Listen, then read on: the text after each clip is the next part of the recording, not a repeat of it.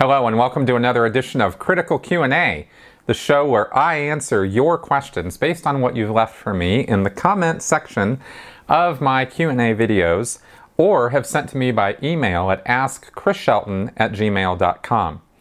I have uh, finally been getting all caught up on all my backlogged emails and questions that you guys have been sending me, getting into the queue and everything. You guys have been sending me some really great questions, by the way, and I hope you'll like this uh, week's episode. We are going to really talk some turkey about the tech of Scientology and, uh, and some other things. Uh, but I wanted to get something out of the way real fast. I just wanted to throw something out there and I wanted to um, usually put this at the end, but I just wanted to sort of have this idea. Um, you know, this channel is being affected by some of the changes in YouTube lately in terms of advertising revenue. And, um, and this is my job. This is what I do, and I love, love doing it.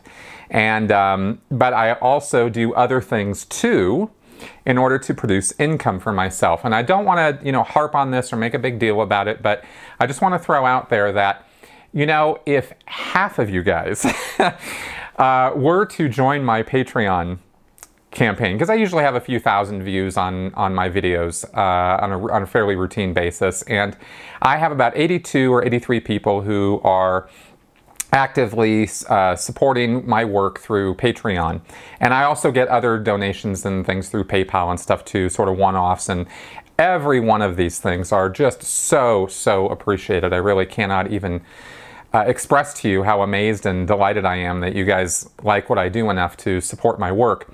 But I just wanted to say that, you know, if I could get that up a bit more, then I really would not have to do anything else in terms of having any other income sources. Even a dollar a month as a Patreon supporter, uh, if a lot of you guys did that, that would actually be a really big boost for me and it would help me out a lot. And, uh, so I just wanted to kind of ask, you know, please do that. And now I'm going to stop talking about that because I, I, really don't like talking about it actually, but uh, I find it necessary sometimes. So let's go ahead and get on with your questions now. Like I said, I think we've got some really interesting ones for this week. A Clockwork Reisten. Speaking of the master, have you ever seen the German film Until Nothing Remains, a fictional story of a couple getting sucked into Scientology? If so, what did you think of it? I hope I got your name right. I'm really not sure how to pronounce that, but I'm just, I found it on YouTube and I'm to say I was really blown away. I was very, very impressed by that film, Until Nothing Remains. Um, it is absolutely, like, entirely accurate as to, in fact, it's the most accurate portrayal of how someone and a couple, in this case, first the husband, then the wife, get into Scientology. I mean, it was perfect as to how it showed this guy who was kind of doubtful, a little wary, not really sure about all this, and how he was enticed in, how they treated him, how they acted with him, all the steps they took. Um, the wins and the things that you get from the beginning steps and the way you're talked to about them. It was it was amazing. I really wish I had seen this earlier. I would have been talking about this um, long ago if I had seen this before. I'd sort of been putting it off because I'd heard about it, but it was in German and you know, and I get a lot of recommendations, believe me. I get no shortage of recommendations of books to read and films to see and videos to watch, things to talk about on my channel. And I take up a lot of those suggestions. So some of them have provided some, you know, sparked some really great content for me. But, um, but it's, you know, sometimes it takes a while to get to it. But I'm going to say right now, if you guys have not seen this, look it up on YouTube and watch it.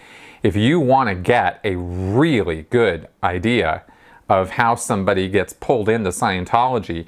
And this guy, the guy, the main character in the movie, I mean, you really, I just, I really felt for him because he gets in and then his wife gets in. She becomes fervent about it. The rocky relationship they had, the deal with their child, the deal with her parents. I mean, all of these things were very real. They were very well done. The acting was good. This was not some amateur student film. This was a this was a real production, and um, clearly, you know, they had uh, former Scientologists or people who had done their research really, really well uh, talking, you know, to the producers and the writers of the movie, there was one thing that was totally wrong uh, that they did get like completely wrong, and that was that they had staff members, Class 5 org staff members, doing the RPF, and that's that just doesn't happen. So that really, you know, that that really didn't need to be in there that way. They could have shown. They showed at one point a staff member from this org, uh, Stuttgart, I guess, who got in trouble with the Sea Org. I mean, they showed a Sea Org mission come into this uh, org and take it over and start running ethics on the public and the staff. And I mean, that was that was perfect. But then they showed one of the staff members getting busted and doing the RPF, and that wasn't that, well, that wasn't really right. They could have shown her getting in a lot of ethics trouble and doing a lot of amends and scrubbing toilets like they showed having him having to do when he had to do his lower conditions. I mean, I was just again very impressed by this film and um, and the care they took to get so many things right. It really highlighted when they got something wrong. It was like, wow, that was jarringly wrong. The end, a real tragedy, and I, unfortunately, all too real. Do not watch this going in thinking you're going to see a happy ending because unfortunately, that's not what happens in this. I'm not going to spoil the specifics of it, I'm just giving you guys the heads up on it. So um, I'm going to be recommending this film uh, definitely more often to people to show how, you know, how the, the beginning parts, right? And because uh, people ask all the time, how are people so stupid that they get into this? And the, it shows it. These people are not stupid. They're not brilliantly smart either. They're just regular German citizens, just regular people. I mean, they, they could have been in English. It would have been the same thing. So, um, and then the way things go from looking really good and really amazing with Scientology to suddenly horrible, awful, to the point where this couple's breaking up and the and child custody. I mean, they nailed it. So, enough said. Go ahead and watch that film, and I'll actually put a link to it in the notes section below. Andy Lesser Chris, I believe you said you haven't been to a therapist to go over your experiences. I was wondering if maybe you could address in one of your videos whether or not that's still the case, and if so, why not? Okay, um, I have not gone to see a therapist. I don't, I, I, I, don't, I don't make those faces because I feel guilty about that, but it's, but I have recommended people do it, and it's not necessarily for a lack of desire to go get some counseling or some therapy um, because I feel I've had experiences and situations occur in my past that kind of could warrant some, you know, some counseling. Um, it's it's really just a financial issue. and also an availability issue because I'm in Denver and uh, and I haven't looked deeply into it here, but um, I you know I don't have the funds to go pay you know hundreds of dollars a you know a pop to uh, to pay somebody to to listen to me. And as I've talked about on my channel, uh, I, you know, I don't recommend going to see somebody who doesn't know what they're talking about or what they know, you know, anything about cult backgrounds and, and that sort of thing, because obviously that would come up in any therapy or counseling I would get. So um, I haven't considered, though, that it's been something that's really been lacking in my recovery process either. Um, I don't recommend and I don't think that every single person who comes out of Scientology has to go get professional counseling. And I've tried to make that clear. You know, I've, uh, I've been criticized as saying all ex Scientologists are crazy, which is total nonsense. I never said any such thing. Um, and I don't, because I don't believe any such thing. I think that people come out of Scientology and every person is unique. And some people have really major issues, and some are able to bounce back a little faster. Um, and, I, and I've said uh, in various videos that I've made and in my book that I think education has been the number one thing that has that has helped me. And also, I have probably taken more advantage of my friends and family than maybe other people might, or are, or as I've come to find, are, are even able to, because I happen to have very close ties with my parents um, and with some friends that I have, and, and with some um, groups that I've become part of in the secular community. I, I really lucked out in come, you know, in, in hooking up with a skeptic group in Minnesota first, and then here in Denver with the Secular Hub, with people who really get it when you talk about having coming coming out of a religious situation, even a cult situation, and having to acclimate, having to adjust, having to rethink things, having to relook at life and and belief and and you know afterlife and supernatural beliefs and all of that kind of stuff. I've had really I've been very fortunate to have made really good friends and connections. Um, I don't know why, I just been very fortunate that way.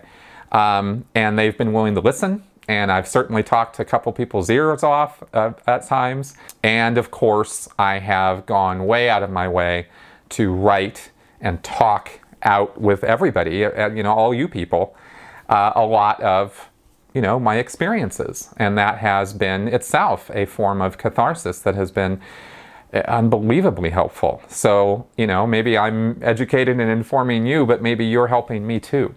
Personally, I haven't felt hindered I haven't, uh, you know, woken up in the middle of the night from nightmares. Uh, well, I have woken up in the middle of the night from nightmares, but I haven't woken up in a cold sweat like, oh, what am I going to do? I mean, I haven't gone that far. And I know that there are people who, who have. And I, and I always recommend, um, you know, if, if, at all possible, that, that, uh, that such a situation, you know, a person who's in such a situation, find somebody to talk to, um, you know, write out or, you know, somehow talk out what's going on, what their thoughts and feelings are, and uh, and get professional counseling if they are at all able to.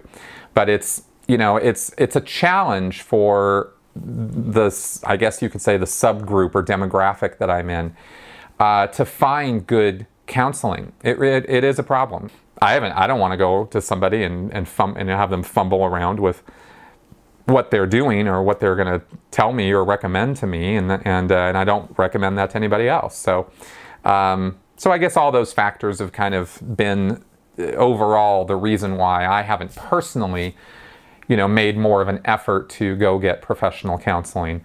I, I hope that answers the question. Obi Waz.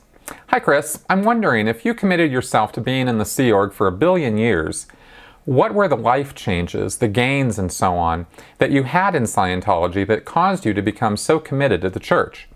I mean, that is really a huge commitment, and you must have really believed in it all at that time. And what happened to those gains and changes? Were they all fake, unreal? Were you just fooling yourself?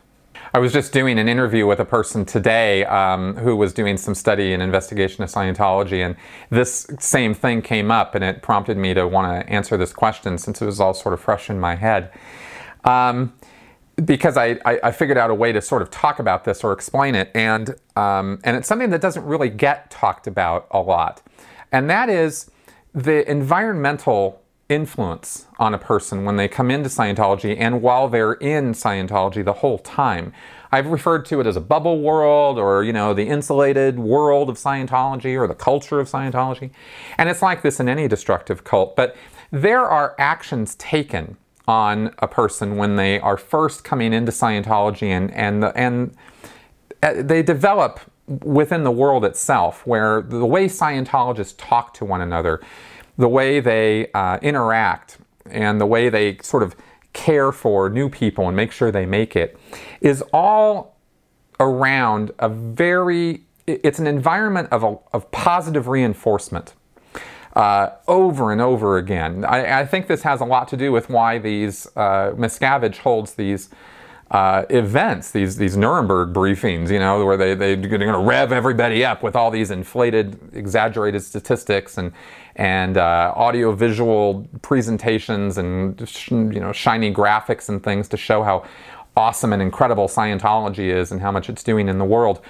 It, it not only, when you hear about that stuff, it not only reinforces the idea that Scientology is making an impact on the fourth dynamic, you know, on the world, but it also, all of that reinforces the idea that, that the expectation that you're supposed to be getting uh, super abilities and gains, and you're supposed to be every day a better person than the day you were bef- than the way you were the day before because of Scientology.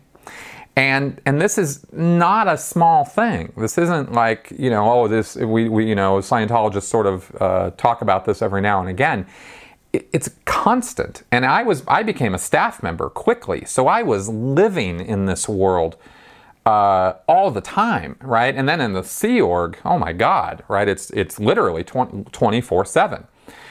So when I, okay, so let's get really specific. When I first went into Scientology, I did the communications course, but I didn't just do any communications course, I did the professional TRs course. It's the highest level communications course there is in Scientology. And I was told from the course materials that the end result of the course that I did was the ability to handle any social situation, no matter how rough, with communication alone. So if somebody were to confront me on the street or try to mug me or try to, you know, mad at me or whatever the situation was, whatever the situation was, I was supposed to deal with it with communication alone. And the way I've come to learn, the way that we think is we remember the hits and we forget the misses. This is why psychics work, right? Because, you know, cold readings and this kind of thing, you, you go in and you and they, they tell you things and, and you remember the things that were right that they guessed at and you forget all the stuff, you know, the 90% of what they told you was totally wrong, but you forget all that because you want to believe. Well, in Scientology, you're very motivated to believe that you're gaining and improving. And so, after doing this course and being told that I now had this ability to handle any social situation, no matter how rough, with communication alone, I then filtered every experience that I had in life against this ability that I had. And when I would successfully deal with something with communication, oh, I'm so awesome. And when I wouldn't, just kind of forget about it. Sort of sh- sweep that under the rug, you know? Hmm, wow, yeah, that didn't work out so good. You know, because I led a normal teenage life. I had fights with my friends, I had conflicts, I had social situations. Um, even after getting involved in Scientology and being on staff, I had a, a one night with a, a, one of my first girlfriends ever was a Scientologist, and we were screaming at each other. I mean, we were breaking up. And this was like one in the morning. We were both tired and exhausted, and, and, and we really shouldn't have been together in the first place. It wasn't it wasn't a great relationship, and um, and I definitely was not handling that social situation with communication alone. I was losing my shit, and and it didn't particularly even occur to me, of course, while it was happening, that you know that this was a failing of Scientology it was you know a, a failing on my part. You know, it's it's another part of the mindset is that if something's not working, then it's on you. It's not on Scientology. Scientology always works. So it's you who's failing, right? And I'm just trying to get across the mindset and the positive reinforcement that occurs in the environment to, to give you the idea that, that I thought in a sort of black and white way of thinking that Scientology was absolutely going to work all the time. So every time it didn't work, I always had some reason or justification or excuse for it not working. And every time it seemed to work or did work, or you know, I got some sense of what I thought was a positive result from it, and I and there were times certainly when I did, it was, hey, Scientology works. That's the proof, right? So it was always remember the hits and forget the misses. So after years of this, um, I was, you know, eight years on staff in Santa Barbara, and I was 25 years old. So uh, I had been leading a pretty insulated life at this point because I'd gone straight from high school to a little, you know, three weeks of college, getting recruited for staff, and then I was living as a staff member. So I was working 40, 50 hours a week, you know, eking out a living with a with a full-time job otherwise. So all I was really doing was working. I really didn't have much of a social life. There was no internet really, you know, up at that time. So I didn't have a, you know, broad uh, amount of information about Scientology. This is 1995 so, uh, that I that I when I joined the Sea Org, and I joined the Sea Org because it appeared to me that that we weren't doing enough for Scientology.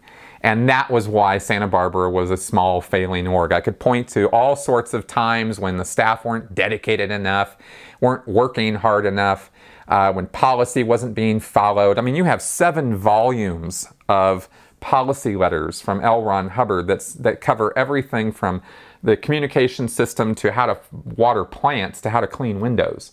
So if you know, so I could always say, well, we weren't cleaning the windows right, so we were off policy, and and and, and I wasn't that ridiculous, but I'm just saying there's so many things to do in the policies that it's nearly impossible to actually get all of them done on a routine basis, especially when you have a small group of 10 people, 15 people who are working at the church on a routine basis. So I knew that I was in a situation where we weren't going to make Scientology expand. After working there for seven, eight years, I was like, this isn't happening, but it's on us. It's not on Scientology. And so, what I need to do is take more responsibility. I need to do more of this, right? I need to double down. And, you know, had I had more critical thinking skills at the time, and had I had a bit more common sense and maybe a bit more life experience in the real world, I would have, you know, maybe questioned a little bit more what was going on. But the environment, the the peer pressure, the um, the insulatedness of my life, and my, frankly, my optimistic nature, you know, and the fact that I really did believe in this stuff, all led me to the conclusion that what I needed to do was take more responsibility, not less, by joining the Sea Org. And so that's what I did, even though I didn't really totally want to do it. I didn't want to move to Los Angeles. I liked it in Santa Barbara, and I didn't like it in Los Angeles. And there were things about the Sea Org I was not looking forward to. But I figured it was kind of a point of my duty, my responsibility. You know, I felt that strongly about it, and so that's why I went ahead and did it. And it took, you know, a number of years to beat that out of me. uh, until I finally started waking up, and that was that was another eight years before it first started dawning on me that something was really, really wrong with this organization. So, uh, and another, you know, uh, 11 years before I finally got out. So I guess I'm a slow learner, actually, uh, when it comes to when it came to that. But I had all kinds of good reasons to, uh, you know, to to remember the hits and forget the misses. And that's about the best way I think I can sum it up. But I hope that answers your question. Ozzy Boy. A clear is defined by the Church of Scientology as a person who no longer has a reactive mind and is therefore free from the reactive mind's negative effects. A clear is said to be at cause over, in control of, their mental energy, their thoughts, and able to think clearly even when faced with the very situation that in earlier times caused them difficulty. So, my question is how can you go clear in OT and still be a pedophile? How can you go clear in OT and still be a grumpy, angry person? How can you go clear in OT and still be a suppressive person? How can you go clear in OT and still be an asshole to others? How can you go clear in OT and still be a thief con artist? No clear has yet shown what Hubbard claimed a clear should be. The promises have not been met. That is why Scientology gets a bad name. They promise so high and yet cannot provide said promise. That is why the critics can pull Scientology apart so easily. If going up the bridge makes you a better you, then it would be impossible to be clear or OT and still be a fucked up person. You cannot be what you were in the past, you can only be better, more able, and capable. But just look at the church. A short fucking SP who is OT5 and nobody noticed his evil intentions? No e meter showed his SPness. No auditor saw him coming. Nobody, not even Ron, who had him as a messenger. Something doesn't add up. Something is missing in the whole story of the Scientology bridge. How is this church still surviving with such obvious failures? I've asked this question many, many times and cannot get an answer as to how it is possible, with all the tech in Scientology, that an SP can be right under their noses and nobody notices. Can you give us your view on this? Yeah, let's uh, let's talk turkey here because this is a really good question and it deserves a really solid answer. L. Ron Hubbard and I know the couple people who just continue to troll my channel about how wrong I get Scientology. Well, let's talk about Scientology itself and not the Church of Scientology. If the technology of Scientology actually worked and the e meter actually worked, then you would be able to detect these things with all the questions and all the things that get done within the world of Scientology. Uh, you would not be able to make it all the way to clear an OT if you were a suppressive person. And having made it to being clear an OT, you should be a radically different, significantly better, and more able person. And it's simply not the case 100% of the time. We don't have to just point to the exceptions like Rex Tiller, you know, I think it was Rex Fowler who committed suicide, who was an OT8, or the numerous numbers of OTs who have gotten cancer and died. In other words, there's no shortage of case examples or studies that we can do to show that people can do Scientology and not be better people, and in fact, even be worse people. And, and this exists even within the existing world of Scientology. I mean, look at Grant Cardone. The guy's a total asshat. And if that's an example of what a you know OT Scientologist is, keep me away from it because that guy is a just obviously not somebody you would want to emulate or be be you know follow in the footsteps of. All these contradictions exist because the technology doesn't do what it promises it will do. And you're absolutely right. That's what enables people like me to take it apart. And as I've said, I'm going to do a whole series taking apart all the little individual bits and pieces to show pros and cons of all the various parts and the fundamentals of it. But really what it comes down to is that Scientology is a faith based belief system that requires, as I said in my last answer, it requires a constant ego boosting pump to keep you going and believing that you're getting better when in fact you're really not changing that much about yourself or about your life. Um, now, there are people who have gotten off drugs there are people who have made changes, who have um, you know, been engaged in uh, unethical activity, get their shit together, and no, now they're no longer engaged in unethical activity. And they credit Scientology for that. There are just as many people, actually thousands more, who credit the same thing to AA, to um, to other uh, drug rehab programs, to other social programs they've become a part of, to social clubs and activities they've become part of, to reading other books. I mean, Joel Osteen and his advice, right? I found God. Uh, you know, they, there are so many sources of uh, people getting bootstrapping themselves into a better life, right? that you that you can look at all those you can look at all of humanity and all the various changes and things that people do to make their lives better and the things they attribute it to and you can go, you know, I think there's something to be said here about people's ability to simply get their shit together and lead a better life and make decisions that change things for the for the better, right? And if they want to credit Scientology with that, or if they want to credit AA with that, or they want to credit the Boys Club with that, fine. Okay, great. You know, I'm not going to sit here and say that that influence wasn't a positive influence, but to make an absolute claim about clear and OT is a whole different thing than having a few examples of people who have had some success and attribute it to some to a source like Scientology when you have the, the sheer number of bad examples of it not working, you can't just brush all that off and say, well, those people were, you know, going to victim blaming or go into, well, it was always their fault. You know, Scientology is flawless and always works except when it doesn't. And when it doesn't, it's because it's their fault, right? That doesn't, that, that's not logical, man. That doesn't work. There are scientific, provable, evidence based things that don't have exceptions. They work because they work. And Scientology isn't one of those things. It just isn't, right? There's far, far, far too many exceptions to, the, to those rules.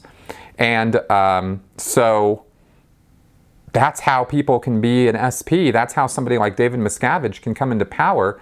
And this group of people just like uh, bow down and adore and worship the guy for really for no good reason because when you examine his products, the things he's actually done, where he's taken Scientology, if you take out the square footage as a metric of his success, he hasn't done anything positive for Scientology at all.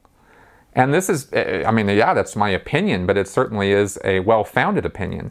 So, you know, that's basically the bottom line. There are various uh, things that Hubbard talked about, like there's a concept of a cleared cannibal, and I might as well bring this up just to kind of it is uh, Hubbard talked about the fact that you could be a cannibal and then somebody could come along and clear you so you no longer have a reactive mind, but you'd still be a cannibal. You'd still be eating people.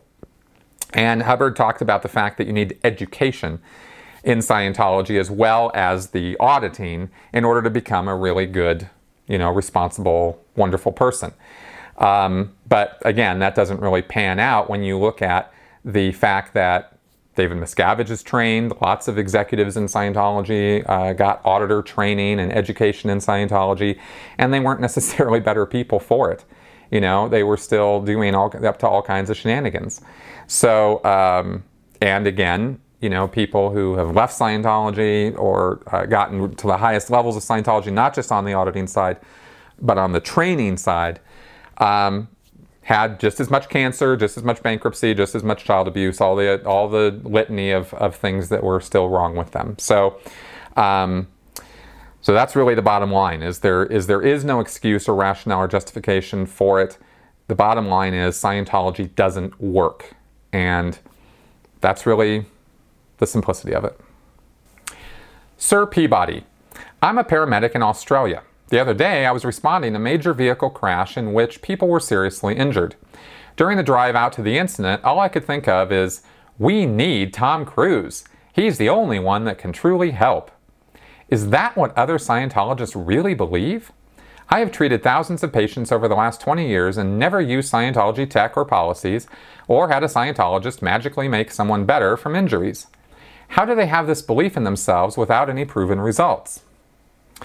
All right, so in line with the last two questions that I've answered here, I put this one in because I wanted to address one other aspect of uh, what goes on in, in, in the, the world of Scientology and, and how Scientologists approach uh, their belief in, in the, the tech of Scientology, the workability of Scientology, and that is that they don't operate on evidence based reality.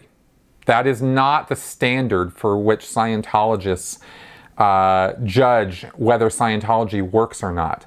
It doesn't, to, to them, it's not a matter of proving that it works or it's not a matter of having evidence that it works. It's really just a, it's a subjective experience. Do they feel better? Do other people, the standard of evidence is, do you do Scientology on someone and they say, I feel better now, or wow, that really helped me, thank you.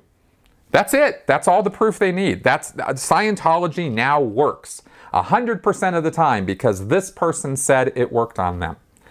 Right? I experienced a win in Scientology auditing, so therefore Scientology auditing absolutely works.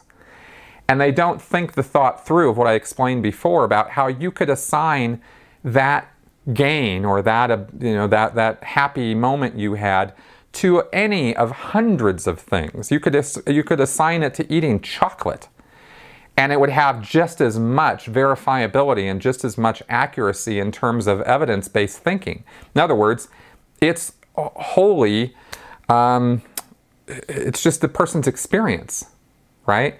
It's, it's anecdotal. That's the word I was just looking for. It's not there, there's a study done. It's not that there are double blind studies done. It's not that there's surveys done. It's that that's not what convinces Scientologists. And, and, you know, maybe this is one of the things that makes a Scientologist or makes, and this is not just unique to Scientology, I really need to stress that. All destructive cults have this kind of mentality. And maybe this point of is, is an important one that, that the way a person in a group like this thinks is that anecdotal evidence is the same for them as verified scientific peer reviewed evidence. To them, it's, it's, it's apples and apples, it's the same, right? Uh, if somebody says, bop, bop, bop, bop, bop, that's it. That's all the proof I need. That's it. It's done. It's a done deal. It's absolutely true. right? And um, you know, when you get a more skeptical, critical thinking point of view, you start going, yeah, no. Just because you said that doesn't mean it's necessarily true, right? There could be any number of reasons why you feel better right now. There could be any number of reasons why you, whatever, right?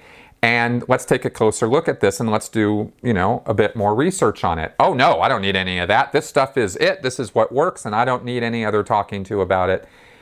And there you go, right? And that's kind of the the mindset there. So when Scientologists, getting back to your question specifically now, when Scientologists, you know, like Tom Cruise, say, we're the only ones who can do anything about it, right? That's the view that from which they're coming from is, well, I had a touch assist and it worked on me, and I gave a touch assist to Joe and it worked on him because he said he feels better now. So therefore, it works 100% of the time, and we're the only ones who do touch assists. And look, touch assists, according to L. Ron Hubbard, are the only way to get rid of this pain, and therefore we're the only ones who know. Because look, when you go to an accident site, all these people are in pain. You can see they're in pain, and paramedics aren't doing anything about it, so therefore they don't know anything. I mean, this is the this is the train of logic that goes on in their head. It's it's this ridiculous, but this is how they think. This is how I used to think. So, um, you know, so if you ever wonder why critical thinking is such a big deal to me, this is why. And that is how it is. The flash has come again, and it is time for flash answers. Kristen Halloran. Listening to you and Aaron have a discussion is fascinating from Sensibly Speaking podcast number 86. Definitely enjoyed the back and forth and exchanging of information. Had to pull out a pen and take notes. You discussed the fish to fry metaphor, but I wonder if you realize that not many people say pulling its flippers. First time I've ever heard it. Is it Scientologese or Sheltonese? Also, you referenced these things, and I was hoping you might clarify them. Bean theory, step of affluence formula, and a blue spark meeting? Just when I think I understand the lingo, you pull the rug out from under me. Thanks for all you do. Yeah, I think pulling in your flippers is just a standard English thing. I learned that in high school, just, you know, ooh, pulling in my flippers, you know, like a turtle. Um, as far as those other terms, I'm going to try to do this really quickly. Bean theory has to do with uh, policy letter L. Ron Hubbard wrote about uh, finance and beans, commodity, uh, you know, sort of like the idea that, that money is like beans and you have so many beans to invest in in in something, right? So you and the idea being that uh, you invest beans and you plant beans and they grow, right? You're going to create more with that thing because you're investing, you know, in it. So. Um, so you're supposed to get back more than what you've invested in it. There's supposed to be return on investment. That's the bean theory uh, finance from Hubbard, as I recall it. Um, the step of the affluence formula has to do with Scientology ethics conditions, which you can uh, Google or take a look at. The affluence formula is a series of steps that one takes when things are going really, really great and there's an abundance of things, like if you were to win the lottery or if you were to get a sudden inflow of money or a time or whatever, you know, an abundance of something, and you're doing really good, you're considered to be in a condition of affluence. And the steps of the, you know, that you would follow are supposed to keep the affluence going. they, they never do, but that's what they're supposed to do in Scientology. And um, a blue spark meeting, I, that was just something I heard one day in Scientology. I wasn't really ever, I don't know that that was something I ever heard Hubbard say. It was something that I heard in, in the, the, the, world of Scientology, and it was a bright idea sort of thing. It's kind of like you and me and other people get in a room and we're sparking off of one another. Blue sparks are flying around. Maybe that's a Scientology thing because it certainly could have come from one of Hubbard's lectures, but I just I heard it from other Scientologists, not from Hubbard. E. David Hershey. I live on the East Coast. If I visit an ideal org on the West Coast while on vacation, will they try to hard sell me on courses and sauna sessions that I will never take, or are they quote unquote smart enough to just sell me a stack of books and show me the door? Within my experience as a staff member and Sea Org member, when people came from other from out of town into a local org, usually they was just, hey, great, wow, yeah, take a look around, enjoy the org. Um, you know, where you at on your courses? You doing good? Okay, great. You know, and just sort of social chit chat. But it wasn't. There wasn't maybe an effort to sell a book or something. But no, they they would not try to sell the person services that they weren't going to do. That that would have just been kind of ridiculous, and, and they're not that ridiculous. Ryan Meeker. Assuming you've been a big sci fi fan for a while, is Scientology open to things like the ideas in Star Wars? Does the church look down on things like the Force or whatever, like how some Christian fundamentalists called Harry Potter satanic just for including witchcraft? Yeah, I still kind of like Star Wars, and uh, I always have. And Scientologists just eat that stuff up. They love Star Wars. They love science fiction. Uh, they just they just love it because they consider that it's a reflection of reality.